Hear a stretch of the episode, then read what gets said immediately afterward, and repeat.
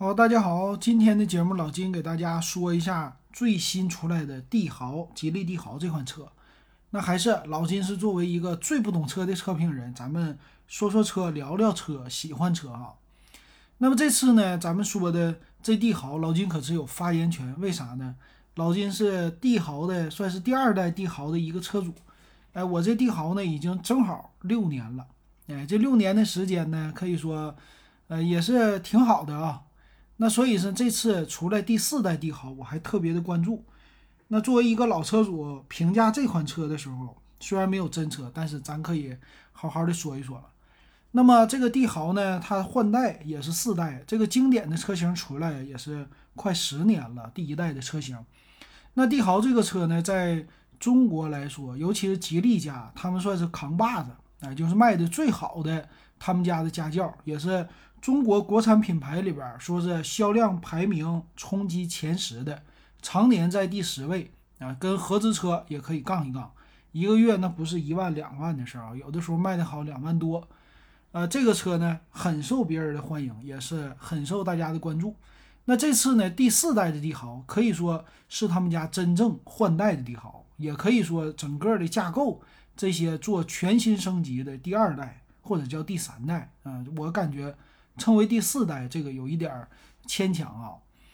那么先来看这个车，这车的外形呢，可以说从第一代的经典车型开始到现在，帝豪家它的外形的改变非常之大。那么在正脸方面啊，这个帝豪的车型呢和前面的三代完全不同。呃，这次呢它是用的 CMA 的一个架构，而且整个的车外观。给我的感觉就是小星锐，或者说小的，呃，小的博越，呃，博瑞这种的感觉。那么它在中间的中网啊，是用的竖着的这种的，算是瀑布式或者他们家族式的一个中网。而且呢，在车灯的位置和保险杠这些的位置，整个的前脸看起来更加的低和扁啊，显得非常的宽。这是这次这个车给你的看起来的感觉啊。很多人就觉得第一眼看起来。哎呀，这个车有一点越级啊，好像是小号的星锐，所以买了星锐的人呢，总觉得哎呀，这车型可真是太好看了，竟然卖这么便宜，十万块钱之内，这有一点说不过去啊。但是啊，你不用着急，它只是一个外观的改变，所以前面的前脸我看着显得非常的大气，显得非常的高级啊，看着就不像一个十万块钱的车。呃，整个吉吉利家的造型都是非常的中规中矩啊，就像传统的中国人这种思维一样，所以它没有什么激进和夸张啊。作为家轿来说，比较的适合。比如说中间的中网的位置，它是一个原来回纹型的中网，那么现在整个家族式都改成竖条式，但能看到中网里呢，还是和它的整个的吉利家的 logo 是相呼应的一个盾牌型的。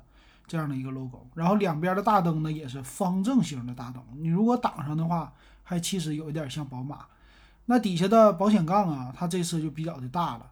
那整个两边的位置啊，日间行车灯它不像以前那么传统，它稍微有一些收敛，感觉给感觉给你看起来像一个就进气口啊这样的有一点运动的感觉。然后再来看这个车的侧面，侧面方面呢，它也是。和之前也不同了，整个的感觉啊，非常的呃直线条啊。以前的呃吉吉利啊，吉利的车型还稍微有一些圆润的这种运动感。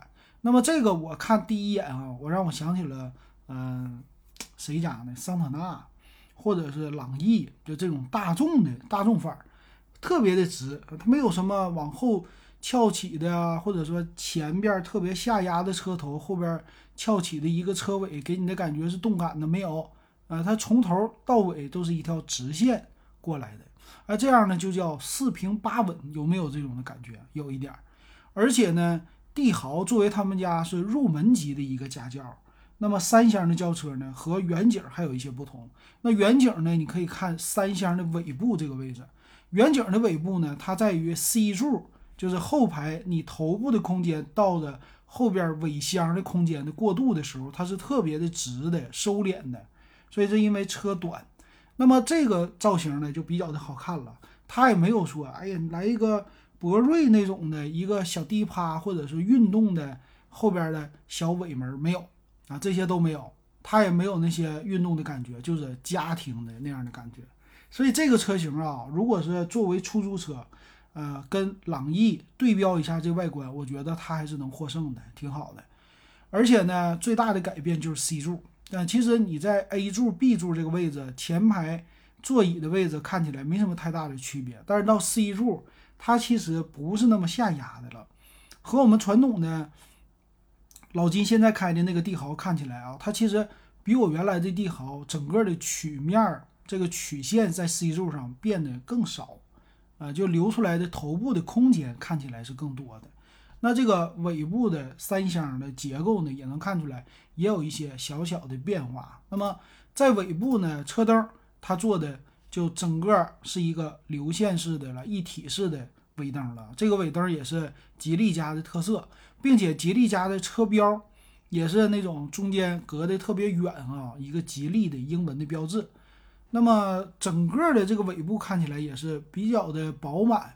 而且呢，它做了上中下三层三层的一个结构，小小的一个尾翼，那有那么一种凸起，好像是稍微可以压一些呃这个流线的空气一样的。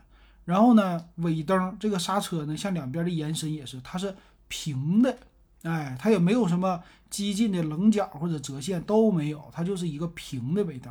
所以大家一看哇，这车真的好平啊啊，它这个线条。比较的直，那真是这样的感觉，确实挺有意思的啊。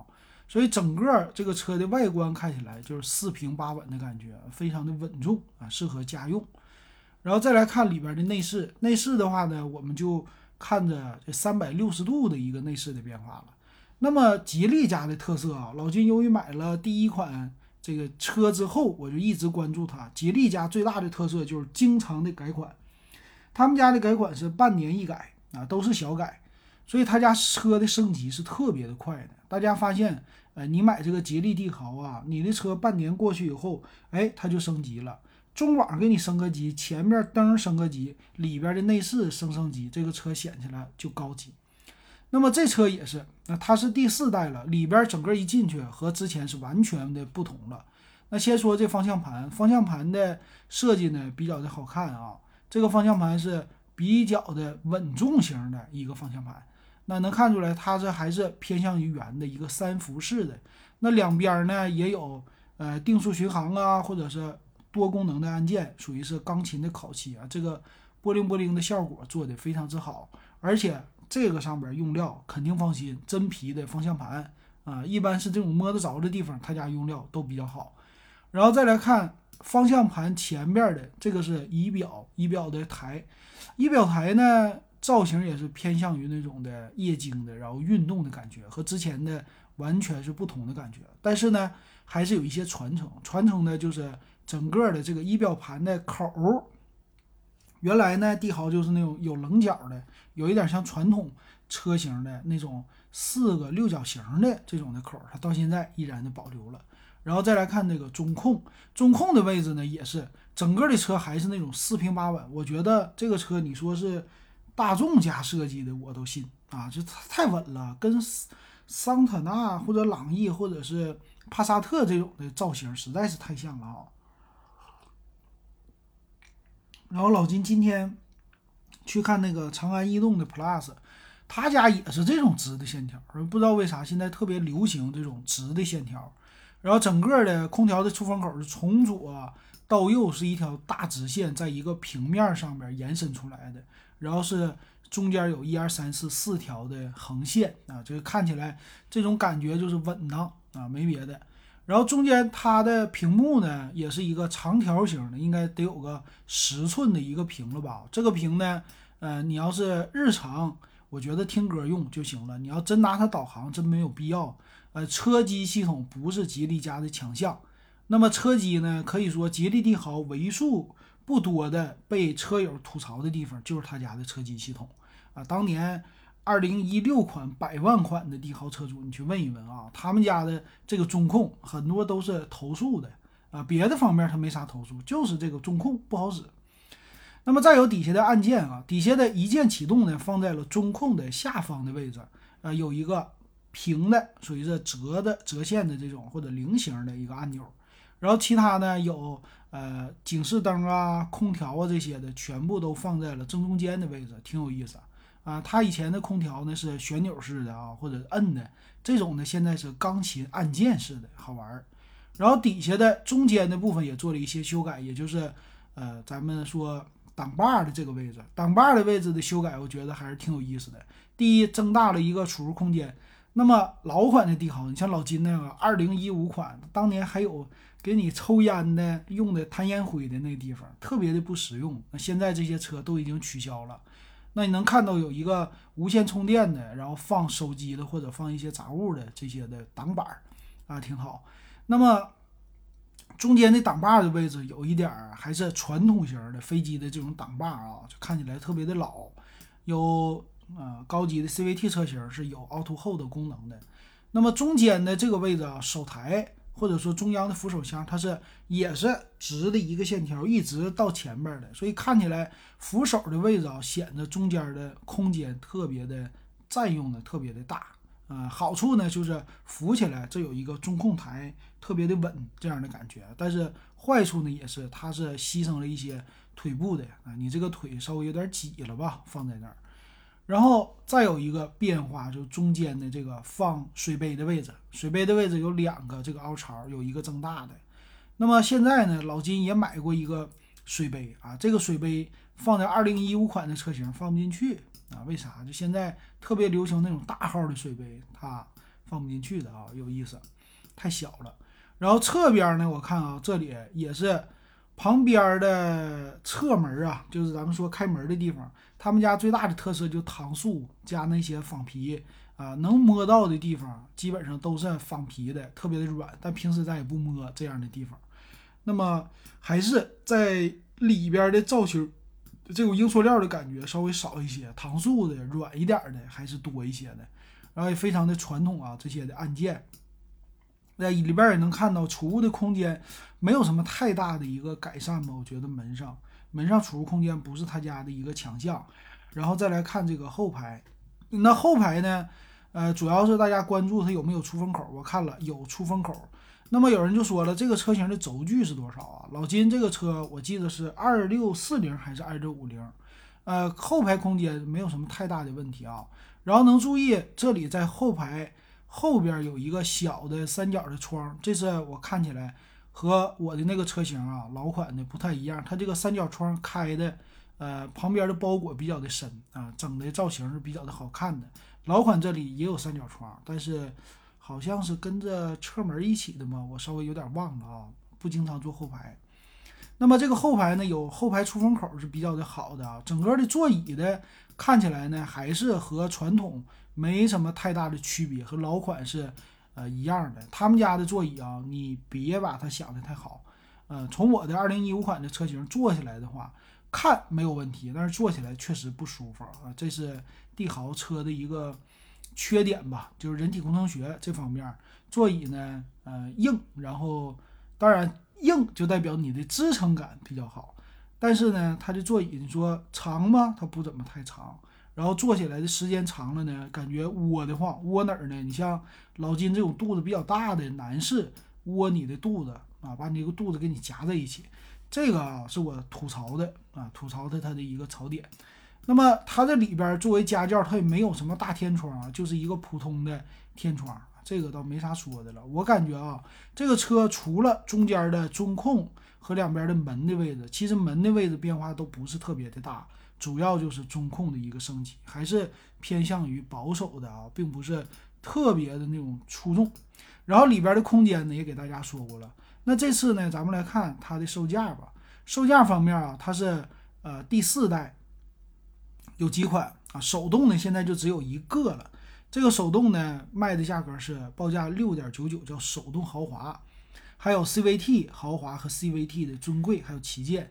那么是从七点八九到八点八九，也就最高最高的不超过九万，呃，这个其实很多人关注的比较的多了啊。这个车型买的话呢，它现在官方有一点优惠吧，我看也就是四千块钱的一个优惠，并不是太大。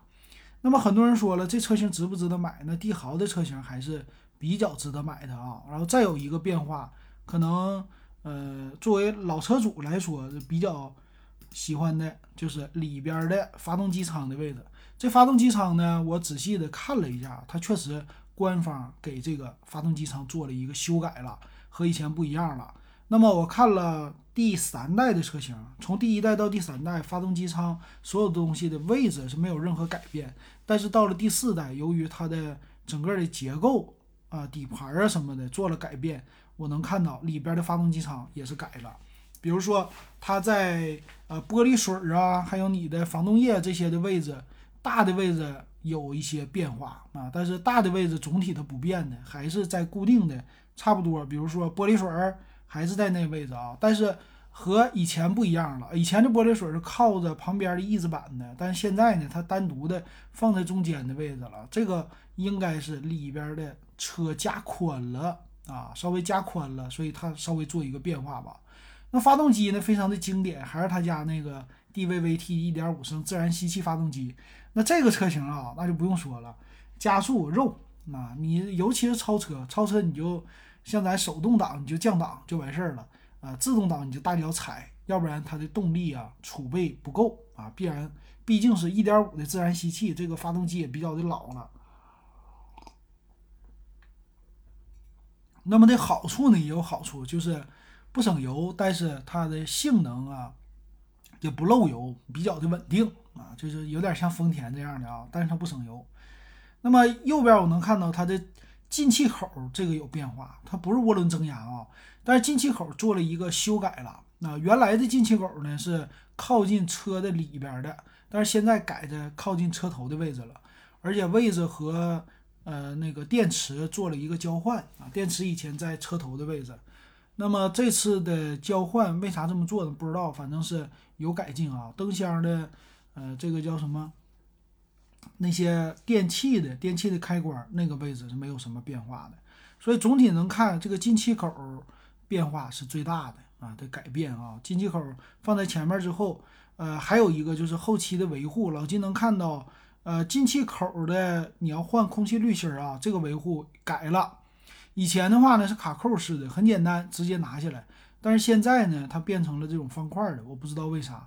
那么整个的耗材就和之前是完全不一样的了，呃，这个有一些变化，大家就不能通用了啊。这个买的时候需要注意，在后期保养的时候。然后上边的机舱的位置，它的呃，这个是那啥呀，就是玻璃水啊、出水啊那些的，呃，这个位置在你前风挡的位置啊也有一些变化，它是加宽加大了。所以整个一看啊，这发动机舱能看到这车确实是一个新款的车型，和老款是完全不同了，有了很大的一个改变啊。那行，我们再看详细的参数啊，主要是看这个2022款的车型。那么来看一下吧，2022款整个车的发动机什么没有变化，先看车身的尺寸啊，它的长是四米六三。老款呢也是四米六三，车长没变化，但是宽度是一米八二，老款是一米七九啊，这个宽度，然后高度呢一米四六，轴距呢二六五零，没有任何的变化的，所以跟老款比它就加宽了一些，但三维尺寸几乎是一模一样，没什么太大的区别。那么它用的油箱容积是五十三升，那么手动挡它是一点一九五吨，也就是一点二吨的一个整备质量。自动挡一点二三吨和老款也是没啥区别啊，呃，吨位不是太高，但是你说省油呢，它也不是太省油。发动机呢，四 G 幺五 B 这回是国六的发动机，四缸的自然进气的，盖儿呢是缸盖，哎呀，全铝的了啊，缸盖缸体都全铝的，九十二号的汽油。那么变速箱呢，用的是五档手动和 CVT 啊，无级变速。这个五档手动呢，也是非常非常老的了。还是那句话啊，你这车坏不了，你放心吧。为啥？用的东西确实比较的稳定啊，技术比较老旧稳定。那么助力方式呢，改成了电动助力。呃，老款的助力方式也改了。那我的二零一五款呢，它的是机械助力的，机械液压呢，坏处就是实在是太沉了。现在改成电子助力了，呃，方向呢操纵起来比较的轻盈啊，尤其是对女士来说啊。前面麦弗逊独立悬挂，后边叫重臂扭转梁是非独立悬挂，没有任何的改变，还是那个为了节省成本的一个结构。然后前后呢都是盘式的刹车，轮胎呢，呃，低配的是一九五五十六寸，高配的是二零五五零十七寸。老金的车型我记得是十五还是十六的，二零五五五的。那这个车胎在同级别来说还是比较的宽的，挺不错的。但是备胎呢，现在改成了非全尺寸的。哎呀，这个一五款的时候还是全尺寸的备胎，有一些区别了。但是还是那句话，六年了，老金的车胎换了，但是备胎可没换。还是那个啊，在那扔着的。那么它的主动安全是 ABS、EBD、ESP 啊这些的，但是别的方面 L 二级的驾驶这些都没有。那还是一五年的我那老款啊，这些都已经有了，这没有任何的变化。被动安全呢，主副气囊高配的有前排侧气囊、侧安全气帘，所以还是配置不太高啊，就满足你基本的要求。胎压监测标配。那在驻车雷达是后边的雷达有有倒车影像，三百六十度的是顶配和次顶配，定速巡航呢手动挡没有，呃 CVT 自动挡是有的，然后自动驻车上坡辅助全系标配，自动驻车是 CVT 的自动挡版本，手动没有，啊那这个天窗天窗也是低配车型没有天窗，呃自动挡的车型是有单天窗，然后铝合金的轮毂。皮质的方向盘支持上下调节，没有四项，多功能的方向盘。然后中间的液晶屏是十二点三寸的，比较大，全系的标配。发动机啊、电子防盗、中控锁这些都有，无钥匙进入和启动啊，手动挡没有，自动挡都有。然后自动挡高配，内置行车记录仪，好一些。座椅呢，全系仿皮座椅。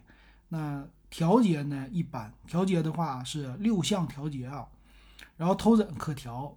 可以座椅前后的移动，再有支持四六比例放倒，中间的中控大屏全系标配，十点二五英寸啊，带 GPS 导航和 OTA 升级。前排呢有 Type C 的接口，后排有一个，然后有出风口。那么喇叭呢是四个喇叭，最顶配的是六个喇叭，都不太多啊。用的是卤素的车灯低配，高配 LED 的车灯，呃，日间行车灯、大灯辅助这些都有，然后前后电动车窗。